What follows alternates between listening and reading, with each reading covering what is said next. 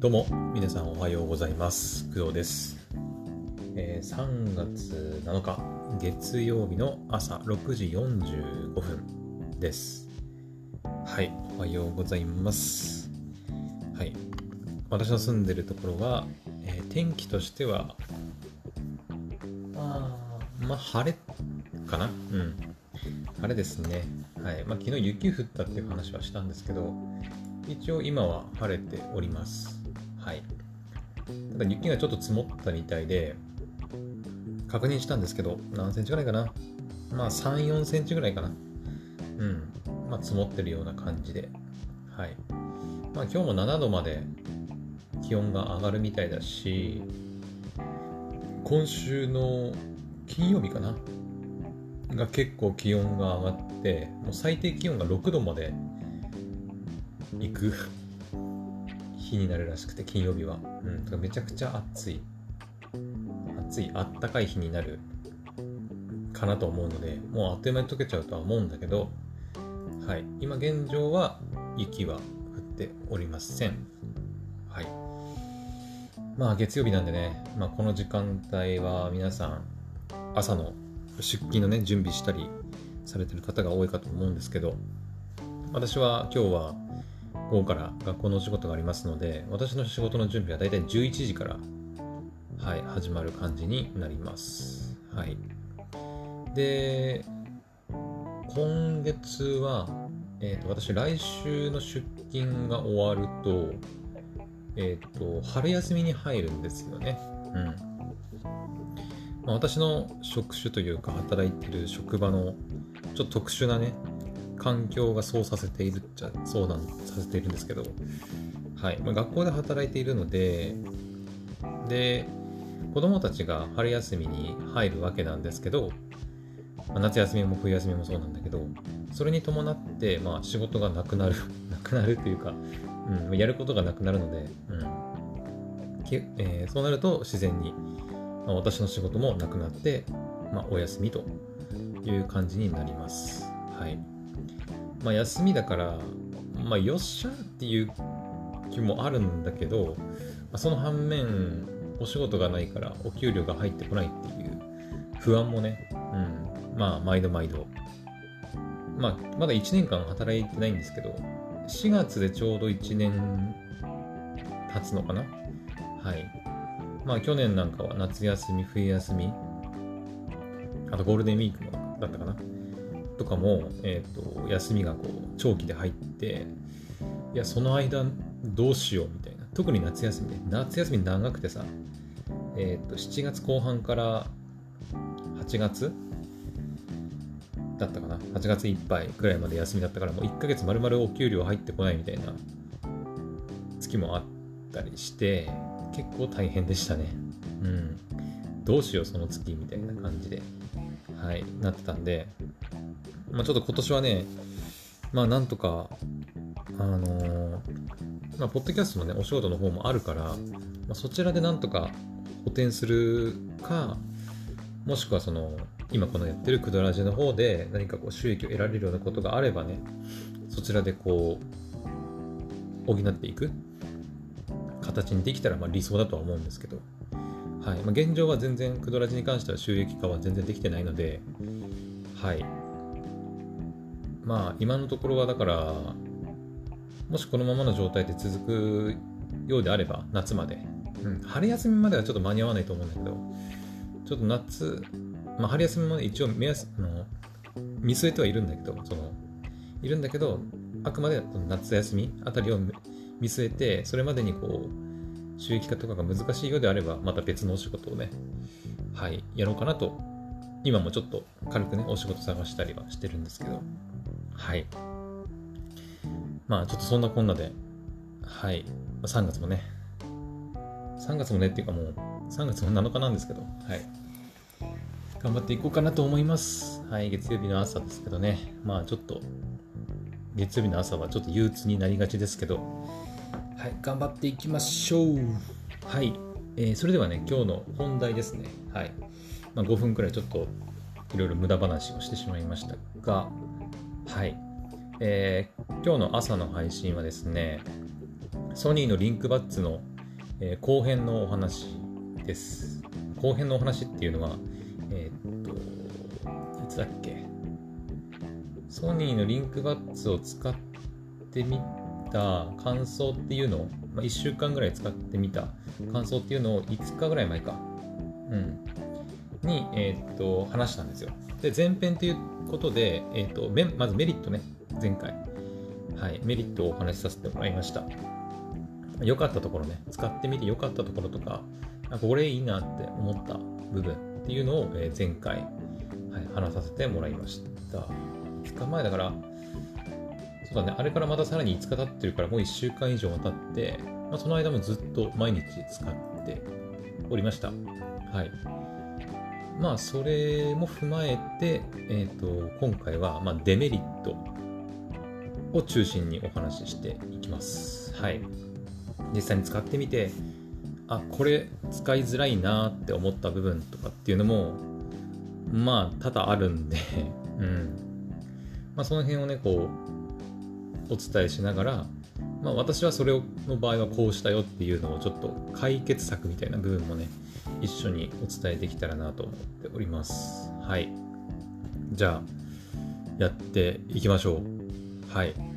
えー、とじゃあまず1つ目。ソニーリンクバッツを使ってみてのデメリット。まず1つ目ね。1つ目。えっ、ー、とまあ一番ねこれが重要だったんだけど、えー、付け心地とかあの、なんていうの、フィット感みたいな部分に関するお話ですね。うん。これが多分一番のデメリット、デメリットというか、まあ、実際に買ってつけてみて、ちょっと、んってなった部分ですね。うん。あのですね、その YouTube の動画とかでつけてる人の、ね、動画とかたくさん見たんですよ。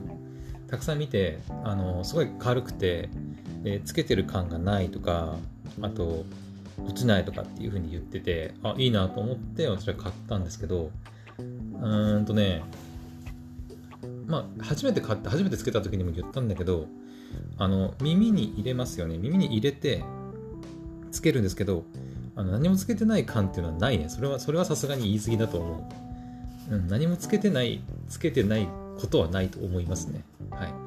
明らかに耳に異物が入ってる感は絶対にある。ありますよね。当たり前で。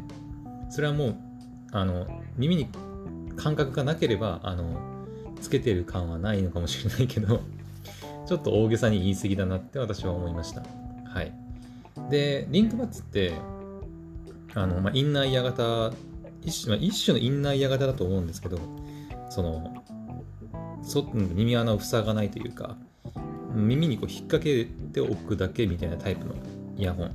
カナル型とは違って耳栓みたいなやつでこうキュッて耳の穴をこうもう全部塞いじゃうみたいなイヤホンではないんですけどただあの塞ぎはしないんですけどその、まあ、リンクバツって、えー、と2つの丸がこう重なってるようなっていうのかな。あの前その説明したけどベン図数学のベン図っていうのあるんですけど A 集合 B 集合って A かつ B 集合みたいなあるんですけど そんなような形を、えしててでそれの片方が、まあ、耳の耳の穴の方に入れる方のリングがですね結構耳の穴の方にこうスッて入ってくるんだよね。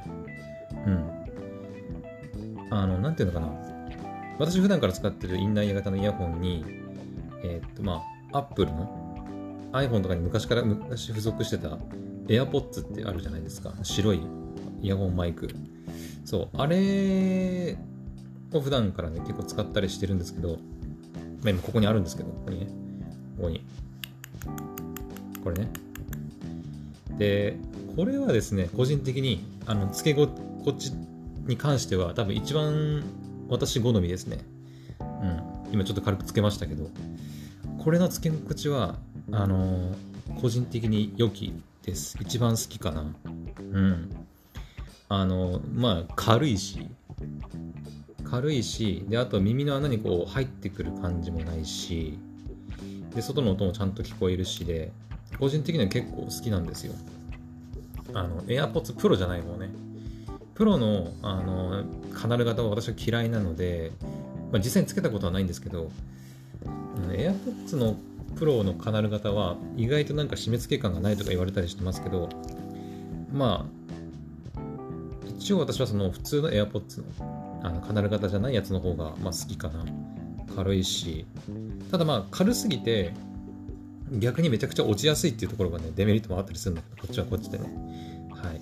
それと比べると結構リンクバッツってあの、まあ、落ちにくいっちゃ落ちにくいんだけど耳の穴の方にこうスッてカナル型ほどじゃないんだけど奥にこう入れられてる感が若干やっぱあるってちょっとそこがねこううんなんか私的には、まあ、気にしすぎな気もするんだけどうんちょっとこうつけ心地的にはうんそうだねリンクバッツをあ、違う、うーんと、そあアップルの AirPods を私の究極の付け心地感って言うんであれば、まあ、リンクバッツはそこからさらにもう少し落ちるかなぐらいの感じではあるか付け心地感ね。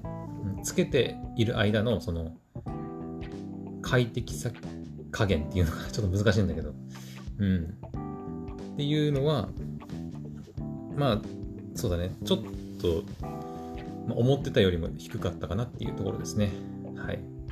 もっとこう、スッつけて、本当になんか、なんだろうね、あんまりつけてない、ほとんどつけてないかみたいなのあるのかなって思ってたんだけど、はい。まあ、そんなことはなかったっていう感じかな。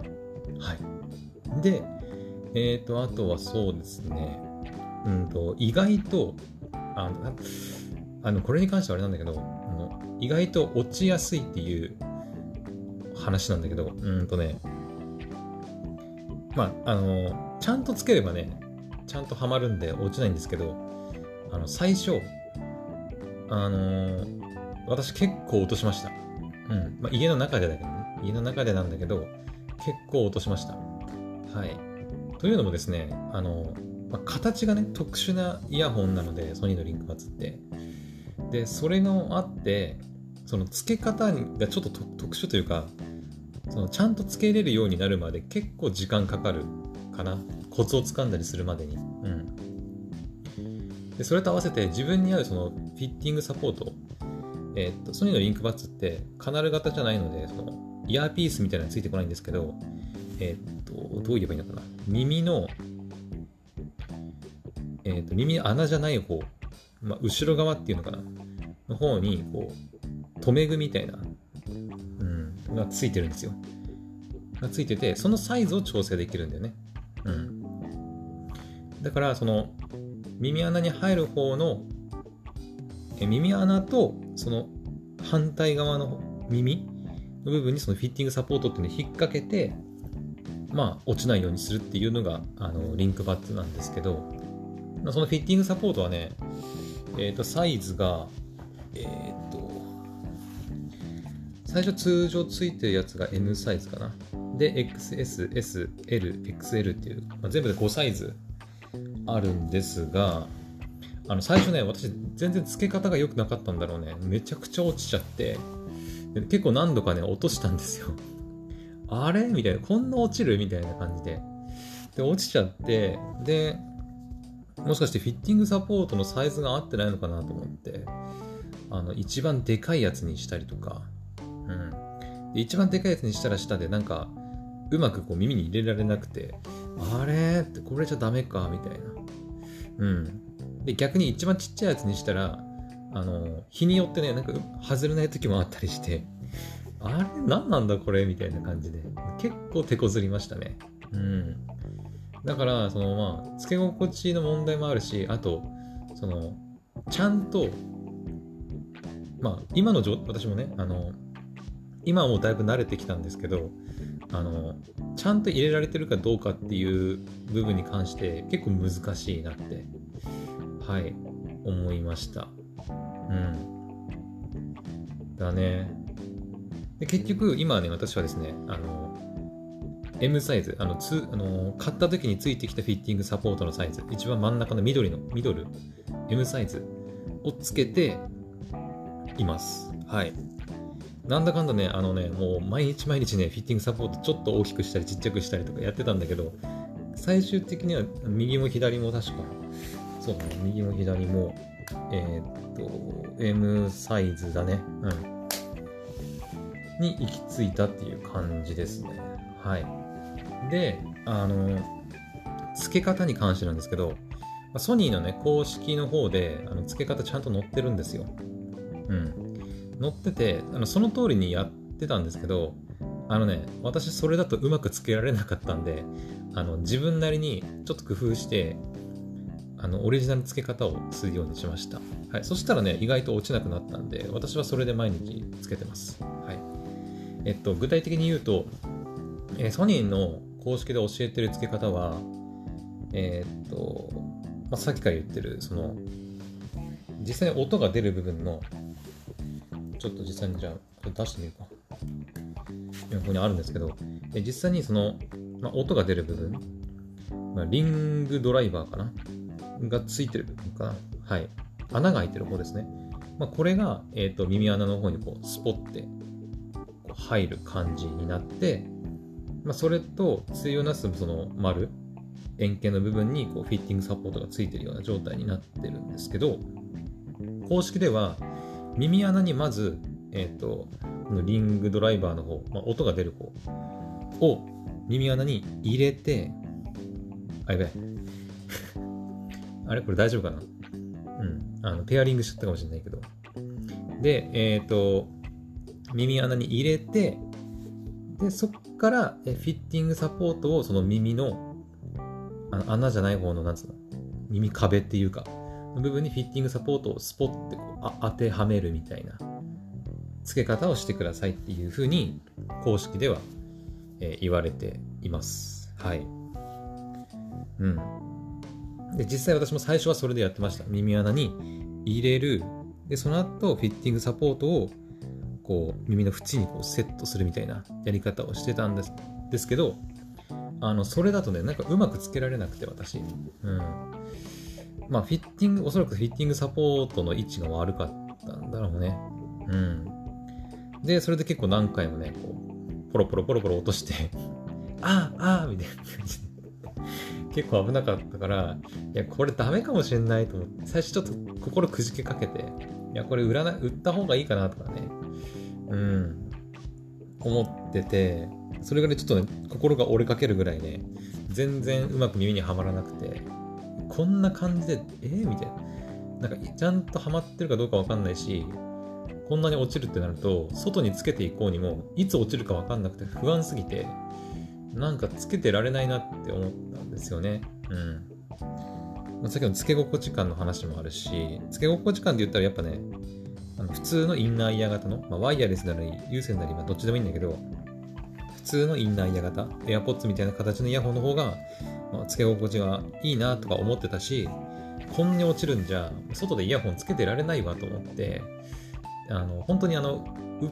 ちゃって別のイヤホン買おうかなって思ったぐらい、あの、最初、その、付け方というか、ちゃんと付けられるようになるまで結構時間かかりましたね。うん。で、じゃあ実際どうしたかっていうと、どういうふうにして今入れてるかっていうと、ですね、えっ、と、逆です。はい。そ公式と逆の入れ方してて、まず先に、えっ、と、フィッティングサポートの方、その耳穴じゃない方を、えっ、と、その耳壁の方にこう、グッてまず入れちゃうのね。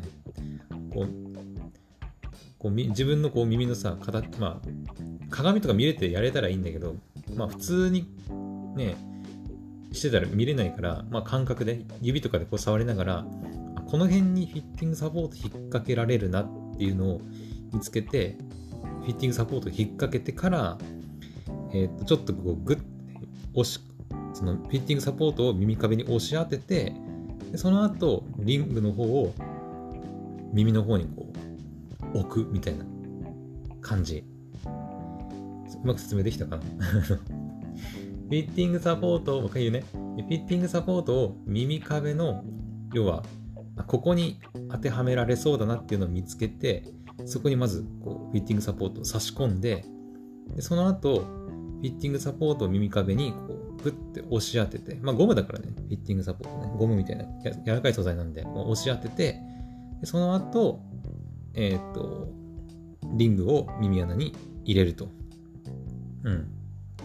で、そうすると私の場合はなんかうまくこう、はまって、うん。まあ、ちょっとやそっとじゃ落ちないような、うん、感じになりますね。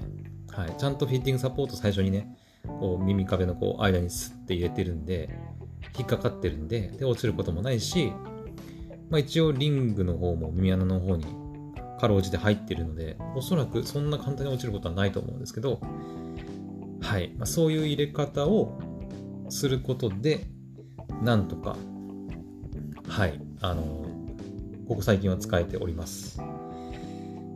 はい。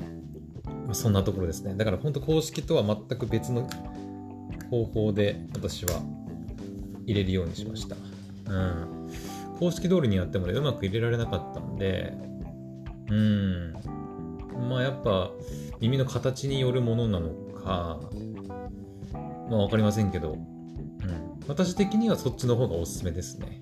うん。まあ私自身が公式の入れ方でちょっとうまくね、はまらなくて結構ポロポロ落としちゃったんで、まあ、もしその同じようになんかうまくはめられないとか落ちちゃうんだけどっていう人がいたら、さっき言ったフィッティングサポートを先に入れて、その後フィッティングサポートをこう壁に押しつ耳壁に押し付けて、あの、リングの方を耳穴に入れるっていう方法でやってみてください。はい。意外とうまくいくかもしれません。はい。というのが、まあ、つけ心地とか、あ、そうだ、あとね、一つもう一つ、一応言っておくと、あのね、耳ね、長時間つけてるとちょっと痛くなります。はい。あ、でもね、あうん、いや、難しいな。えっと、私はね、最初の頃ちょっと耳が痛くなって、耳が痛くなるっていうのは、その、えっと、音がでかすぎて耳の、その、なんていうの、痛いとかじゃなくて、その耳の、なんつうの、恥骨っていうのかな、その、骨の部分、耳自体が物理的に痛いっていう感じが結構最初の頃はありました。うん。あの、まあ多分それも一番最初の方は、ちゃんとつけられてなかったからだと思うんだけど、うん。あんまりね、そのリングの方を耳穴に押し込みすぎると多分痛くなるんだと思います。はい。うん。だから最初はそのリングを入れてからフィッティングサポートを後で、後でっていうかその後に、まあ、はめるっていう方法でやってて、で落ちちゃう。で、しかも痛いってなって、もう最悪だったんですけど、そのさっき言った逆の方法で入れることによって、おそらくね、そのフィッティングサポートもちゃんとはまってるし、リングも、その、あまり強く耳穴に耳穴の方にこうギュッて入るような付け方をしなくなったおかげか、最近はあの痛みは全然ないです。はい。痛みなくなりました。うん、だから本当にね、あの、私の付け方おすすめです。フィッティングサポートを先に。で、リングの方を耳穴に後から入れるっていう方法ですね。その方が、まあ、リングも耳の中にこうギュッて入る感じが少なめで耳が痛くなることもおそらくなくなるんじゃないかなとはい、思います。はい。もし悩ま悩まれてる方がいたら、ぜひ参考にしてみてください。はい。ですね。まあ、それがまずデメリット。やっぱ一番大きいデメリットですね。付け心デメリットというか、うんまあ、解決策は一応見つけたからよかったんだけど、ただ付け心地に関してはやっぱり普通のインナーイヤ型の方が個人的には好きかな。AirPods みたいなね。うん。はい。です。うん。で、あと、じゃあ2つ目いこうか。2つ目。はい。デメリット2つ目。えっ、ー、と、これはね、ワイドエリアタップに関する話なんですが、えっ、ー、とね、誤作動します。結構。ワイドエリアタップで。で、ワイドエリアタップって何かっていうと、ソニーのリンクバッツについてる機能で、あ、つけますよね、そういうのリンクバツ。まあ、右でも左でも、両方でもどっちでもいいんですけど、つけた状態で、えっ、ー、と、まあ、こめかみのあたりというか、あの、もみあげの部分、こめかみじゃないな、こめこめかみは嘘だ。えっ、ー、と、もみあげの部分とか、そのほっぺたのそのイヤホンに近い部分を、そのタップすることによって、まあ、普通に、あの、独立系のイヤホンって、あの、こう、イヤホン自体をこう2回タップ、3回タップとかすると、再生、停止とか、早送りとか、前の曲とかさ、いろいろ機能があの設定できたりすると思うんですけど、もちろん、あの、リンクバッツ自体にもそういう機能はついてて、でそれと合わせて、あの、ワイドエリアタップっていう機能があるんですけど、ワイドエリアタップっていうのは、その直接イヤホンをタップしなくても、えー、同様の、えー、生うんと、同様のその再生停止とか、で機能が使えるっていう機能になります。だから直接イヤホンをこうポンポンって触らなくても、そのイヤホンの近くの、えー、もみあげとか、なんかほっぺたのその部分近くを触ることでいけるという機能になるのが、まあ、ワイドエリアタップ。まあ、ワイドエリアっていうから、まあ、広いエリアね。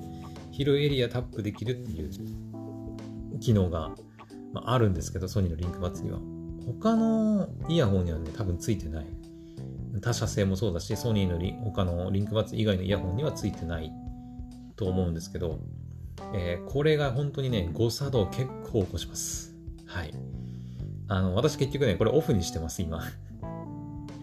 あまりにもちょっとね、誤作動が多すぎて、私はオフにしました。はい。で、あのね、特に、この時にだけめちゃくちゃ、あの、誤作動するっていうタイミングがあって、うん。あのですね、いつかっていうと、ご飯、ご飯食べてる時、ご飯食べてる時の誤作動はね、マジで半端ない。うん。あのね、もううざったいぐらいに誤作動する。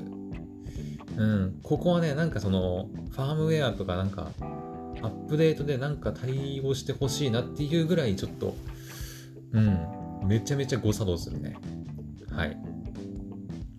あの、私、ご飯食べたりするときとかにも、あの、YouTube 見たりとかするんですけど、はい、私の家はですね、まあ、私以外にも他の家族住んでて、母親とか妹とかで、住んでるんですけど、まあ、それぞれがそれぞれのコンテンツを楽しむっていうスタイルで、大体、最近は過ごすんですよ。うん。家族みんなで同じテレビを見るとかっていうのもなくなって、例えば、私は、えー、YouTube でなんか、アニメ見るとか、妹はなんかまた、なんか別の YouTube の動画を見るとか、あと母親はテレビでドラマを見るとか、そんな感じでみんなバラバラでそれぞれ見るんですけど、そうなるとやっぱ自分のね、コンテンツの音声だけ聞きたいから、あのこれまではね、普通に、あのー、スマホのスピーカーで音ダダ漏れ状態で楽しんでたんですけど、まあ、今回ソニーのリンクバッツ買ったんで、ご飯時もね、それつけて、で、聞きながらご飯食べようと思ってやってたんですよ。つまりご飯食べる時もリンクバッツつけて、あの、YouTube とかの動画の音声とかを聞きながらご飯を食べてたんですね。はい。なんですけど、あの、おそらくね、その、ご飯食べた時のもぐもぐもぐもぐしますよね、ご飯食べる。要は咀嚼。咀嚼すると多分この、なんていうの、顎関節っていうのかな？とか、あとその、もみあげの部分っていうのかな？顎のその骨の部分、ちょっとあんま詳しくないんだけど、が動きますよね。もぐもぐすると。で、多分それが、あの、タップと勘違いされるんだろうね。その、どういう風に、そのワイドエリアタップを実現してるのかわかんないけど、振動感知タイプ、振動感知する機能がついてるのかわかんないんですけど、おそらくもぐもぐすると、その、顎の動きによって、その、もみあげ部分、耳の近い部分が振動することによって多分ね、ワイドエリアタップが起動しちゃって、めちゃくちゃね、誤作動を起こします。はい。まあ、私はね、右に、えー、再生停止で、左に音量の上げ下げっていうのを設定してるんですけど、あのね、右も左もどっちも起きます。はい、誤作動。だからご飯食べてると、YouTube 見ますよ。YouTube 見ながらご飯食べてますよね。そうすると、あの、いきなりね、そのワイドエリアタップとか、そのタップ操作、タップ操作すると、ポンポンとかね、ポンポンポンっていう音が鳴ってから、あの、まあその実際の機能がね、その再生停止とかされるんですけど、あのご飯食ってる時めちゃくちゃポンポン、ポンポンポン、ポンポン、ポンポンポンとかってなるんですよ。もうす、もううざったくてうざったくて。うん。あの、左音量調整してるから、あの、見てると誤作動しまくって、ポンポン、ポンポンポン、ポンポン、ポポンポポン、ポポンポポンみたいな感じで、音量が上がったり下がったり、上がったり下がったりするし、右で言えば、見てんのにポンポンって誤作動して、いきなり一時停止されたりとかとかして、あーみたいなね。あーもうなんでよみたいな。見てんだろこっちはみたいなさ感じで、あの、本当にね、誤作動が多すぎて、ご飯時ね。あの、ご飯時以外の誤作動はほとんどないんだけど、うん。ないんですけど、あんまり喋りながらね、使っ、あ、でも、喋り、喋ってる時は平気だね、全然。うん。つけながら母親とかとおしゃべりしてても、基本的にワイドエリアタップが誤作動を起こすことはないんだけど、とにかくご飯時。ご飯時のワイドエリアタップの誤作動はマジで半端ないから。あの、実際気になる人やってみて。うん。めちゃくちゃ面白いぐらいに誤作動するんで。はい。で、まあ、便利なんだけど、ワイドエリアタップね。便利なんだけど、結局ご飯時、ご飯時だけそのオフにするのもめんどくさいから、もう結局ずっとオフにしてますね。うん。これは本当に、あの、アップデートでなんか、そういうご飯の咀嚼のタップ、タップっていうかその感知だけ認識して反応しないようにしてほしいなっていうのが私のお願いですね。うん、難しいのかもしれないけどね。うん、だって、もぐもぐすれば動いちゃうからさ、常時つけてる、つけていられるイヤホンって言うんであれば、やっぱ、ワイデリアタップのその、ご飯時のもぐもぐもね、ちゃんと認知してほしかったなっていうのが、はい、私の意見でございます。はい。まあ、実際に気になる人は、持ってる人はね、やってみてほしい。うん。っていうのが、えー、2つ目ですね。ワイドエリアタップが、まあ、ご飯時、ご飯食べてる時にもぐもぐすると、咀嚼で誤作動を起こすっていうお話でした。はい。で、えっ、ー、と、じゃあデメリット。これ最後かな。うん。まあ、これはデメリットっていうほどではないんですけど、えっ、ー、と、片耳で使う時のまあ注意点かな。うん。えっ、ー、と、右、まあ、独立型のイヤホンなんで、右と左、まあ、別々にあるんですけど、えっ、ー、と、右だけで使う場合は、あの、何にも問題ないです。はい。あの何にも心配いらない。右は、うそのまま使える。はい。何の設定もせずに、右のみで、その、ケースからパッて右だけ出して、ポンってつければ、すぐ使えます。はい。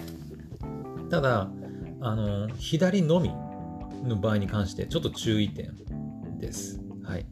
私がそうだったんだけど、えっ、ー、と、私、あの、まあ、最初はね、両方つけたりして使ってたんですけど、最近ね、右だけとか左だけっていう使い方をするようになって、あのね、まあ、両耳つけていても、確かに外の音は普通に聞こえるんだけど、でもやっぱりね、音楽が流れたりしてると、うん、流れたりしてると、やっぱちょっとその、聞きづらさちゃんと話を聞こうってなるとちょっとえってなる部分もあったりするから最近はこう右だけとか左だけとか、うん、してますね。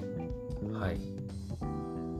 なんとなく、まあ、両耳つけても全然問題ないんだけどうーんなんとなく右だけ左だけの方がなんか私的には使いやすいなっていうのがあって、片方耳が完全にもうフリーで開いてるから、あの、他の音も完全に聞こえる。もう何の障害もなく聞こえるし、で、イヤホンつけてる方も、あの、閉じてるわけじゃないので、まあ、聞こえるし、いや音楽も聞こえるしで、結構ね、あ、いいなと思って、片耳だけつけるっていう方法いいなと思って、最初右だけ使ってたんですけど、あ、じゃあ今日は左で行こうと思って、で、左のやつだけつけてやろうとしたんですけど、えー、繋がんなかったんですよね。うん。あれ？みたいな。ペアリングしないんだけどと思って。はい。そう、あの、ね、最初ね、何も設定せずに、あの、左のみかな。うん。で使おうとすると、えー、繋がりません。そこ注意点です。で、えー、じゃあ繋げるためにはどうしたらいいのかっていうところなんですけど、私もね、これ調べたら、あの同じようなことを、あの思ってる人がいたらしくて、ネットで書いてて、で、知ったんですけど、えっ、ー、と、まあ、ソニーの公式でも書かれてたらしいんだけど、えっ、ー、と、まあ、ソニーの LinkBuds を管理するアプリが、 Headphones Connect っていうアプリがあるんですよ。はい。でその中でアプリ連携っていう部分がありまして、えー、そこでは、えー、なんだっけ、ソニー、 Spotify の、なんとかアクセスタップ、アクセスタップだっけな、タップアクセスだったかな、なんかそんな感じの、そのタップするだけで Spotify のプレイリストを自動で再生できるみたいな機能だったり、えっ、ー、と、あと、音の AR、えー、名前なんだっけな、ララクトーンだったかな、だったかっていう名前のこうアプリがあって、で、それ使うと、ソニーのリンクバッツで、まあ、音の AR のようなものが体験できるっていうアプリがあるんですけど、その辺の連携をオンにしてると、あの、左のみでの、その、音楽を聴いたりとかっていう、左のみでの要は利用ができないっていうことらしいんですよ。うん。だから、もしその左だけで使いたいんだけど、なんかうまく動かなくて困ってるっていう人がいたら、あの、ヘッドフォンズコネクトっていうアプリのアプリ連携の部分でアプリ連携をオフにすると、あの、左側だけでも使えるようになります。はい。これなんでこんな風になってるのかよくわかんないんだけど、うん。なんでなんだろうね。なんかまあそういう仕様らしいからもうしょうがないんだけど、はい。だから全然知らなくて左だけパッとつけたら、あれ？全然聞こえねえんだけど、みたいな。ペアリングしないし、みたいなね。見つかりませんみたいな感じで出たから、あれ？と思って調べたら、まあ、そういうことだったみたいです。はい。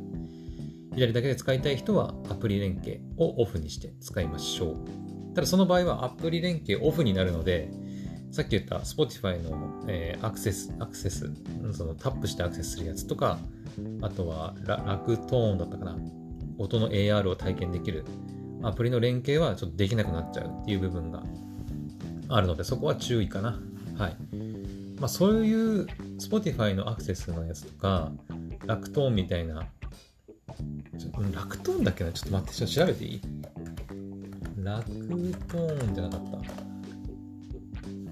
ラクトン？違うな。あれなんだっけ？ちょっと待って。えー、っと、ヘッドホンズコネクトでしょ？え、っと、違う違う。えー、っと、ヘッドホンズコネクト。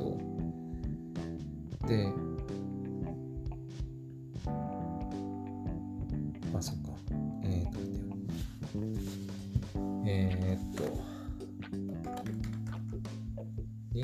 ラッツの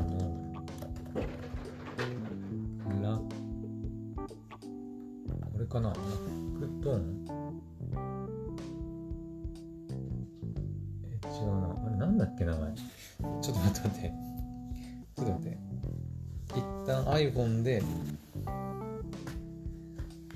えー、っと。iPhone でリンクバッツを一旦ペアリングしてみます。すれば多分メニューが出てくるでしょ。う。あれ？あれれ？ちょっと待って。なんでだ？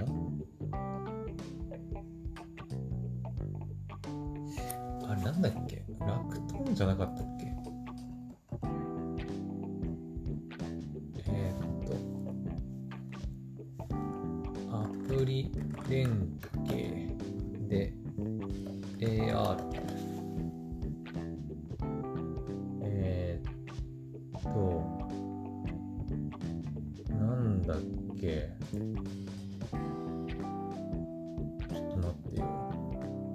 あごめんラクトーンじゃないララケロケイトーンかな？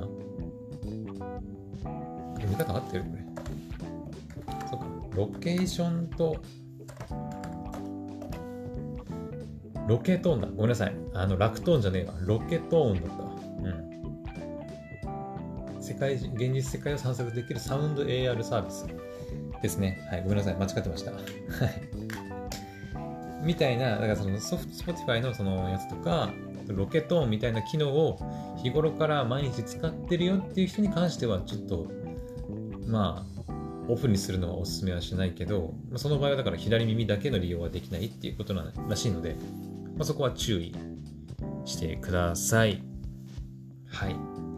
まあ、私はほとんど Spotify も使ってないし、あの、ロケトーンも全然使ってないので、一応入れてみては、入れてみたんですけど、そう、ラケ、なんロケットーンで入れてみて使ったんだけど、あの、結構声優さんとかが、なんか、ご当地のなんか紹介とかしてて、面白いなとは思ったけど、あの、まあ、私みたいに家に引きこもってるようなタイプの人間には普段使うことはまずないので、うん。まあ、だから基本オフでいいかなっていう感じで使ってます、私は。はい。だから今は左で使おうが、右で使おう、右だけで使おうが、どっちも私はいけるような状態でございます。はい。ですね。そんなところかな。うん。はい。です。以上、3つですね。はい。一応、最後に復習していくと、えっ、と、デメリットね。ソニーのリンクバッツのデメリットと解決策に関するお話をしてみたんですけど、まず1つが、え、付け心地とか、まあ、意外と落ちやすくなる、落ちやすいよっていう話とか、あと、ちゃんとした付け方をつけられるようになるまで結構時間がかかるっていうお話。で、まあ、解決策としては、えっ、と、公式の入れ方じゃなくて、えー、公式とは逆に、フィッティングサポートを耳かびに押し当ててから、えー、耳穴にリン,、えー、リングドライバーの方をこう耳にスポッてはめるっていうやり方をすれば、まあ、なんとかなるんじゃないかなっていうこと。で、二つ目が、えー、ワイドエリアタップが誤作動するよっていうお話で、で、これに関してはもう解決策っていうか、もうワイドエリアタップ自体も機能をオフにするっていう方法しかないので、うん、まあ公式でアップデートで改善されればいいなっていうお話でしたね。はい。で、最後が、えー、片耳で使う場合に関して、右は問題ないんだけど、左のみで使う場合は、ヘッドホンズコネクトでアプリ連携をオフにしないと使えないよっていうお話でした。はい。いかがでしたでしょうか？はい。まあ、大きく3つのデメリデメリットというか、まあ、注意点とかデメリットをお話ししてみたんですけど、まあ、それ以外は特には使ってみて不便だなと思ったことは、まあ、ないかな。うん。本当にイヤホンとしての性能は、まあ、メリットの部分で話しましたけど、かなり性能的には高いし、なんかわかんないけど、あの、ハイレゾ系の音質も全然楽しめたし、音質全然いいしね。うん。AS ASMR とかもなんか全然普通に聞けたし、音の部分とか、ウルトラ HD も聞けたりとか、空間オーディオも聞けるし、に関しては全然問題ないんだけど、まあ一番やっぱり付け心地の部分かな。うん。付け心地とか、まあ、落ちないのかとか、ちゃんと付けられているとかみたいな部分がちょっと難しいかなっていう感想でございます。はい。まあ、最終的には私ね、今もうだいぶ付け慣れてきたのもあって、まあ、このまま使っていこうかなとは思ってますけど、はい。うん、マイクの性能が結構いいからね。あ、これ言ってなかったね。確かね。マイク性能も結構いいんですよ。まあ、マイクの性能の良さに関しては、また別の機会に外に行って収録したりする機会とか、あとは車でね、運転しながら収録したりする機会があるので、まあ、その時に実際にそのソニーのリンクバッツのマイクを使って収録して、で、配信するっていうこともやってみようかなと思ってますので、まあ、その時に、あの、はい、聞いてくれたらいいかなと思います。はい。はい、では、まあ、ちょっと長々と、まだ45分ぐらいになっちゃったな。あちょっと朝から、ちょっとまた喋りすぎちゃいましたが、はい。まあ、前編のね、はい、ソニーのリンクバツの良かったところ、メリットの配信と合わせてね、まあ、今回の、えー、デメリットの部分も参考にしてみてください。はい。それでは、えー、今日の配信は、今日じゃない、今回の配信はここまでにしたいと思います。はい。それでは、また次の配信でお会いしましょう。バイバイ。